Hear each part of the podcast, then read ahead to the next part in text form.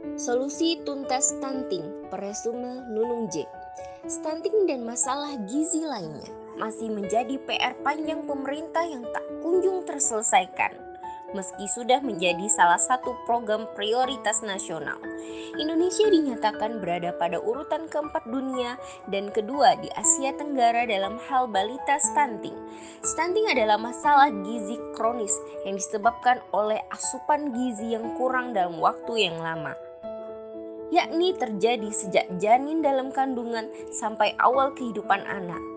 Tak dapat dipungkiri bahwa di era kapitalis sekuler sekarang ini sangat sulit bagi masyarakat untuk hanya sekedar memenuhi kebutuhan hidupnya sehari-hari.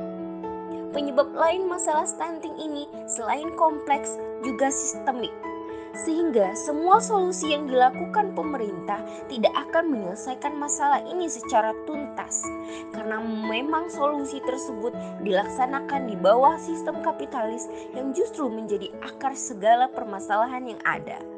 Dalam Islam, masalah stunting merupakan masalah yang sangat urgen. Kenapa?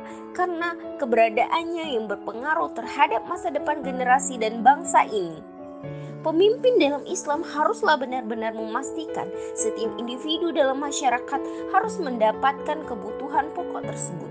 Maka, dengan demikian, hanya sistem Islam yang bisa memberikan pelayanan sebaik-baiknya kepada rakyat, dan di antaranya memberikan asupan gizi yang cukup bagi rakyat sebagai kebutuhan pokok yang harus terpenuhi, karena semua itu merupakan tanggung jawab bagi negara.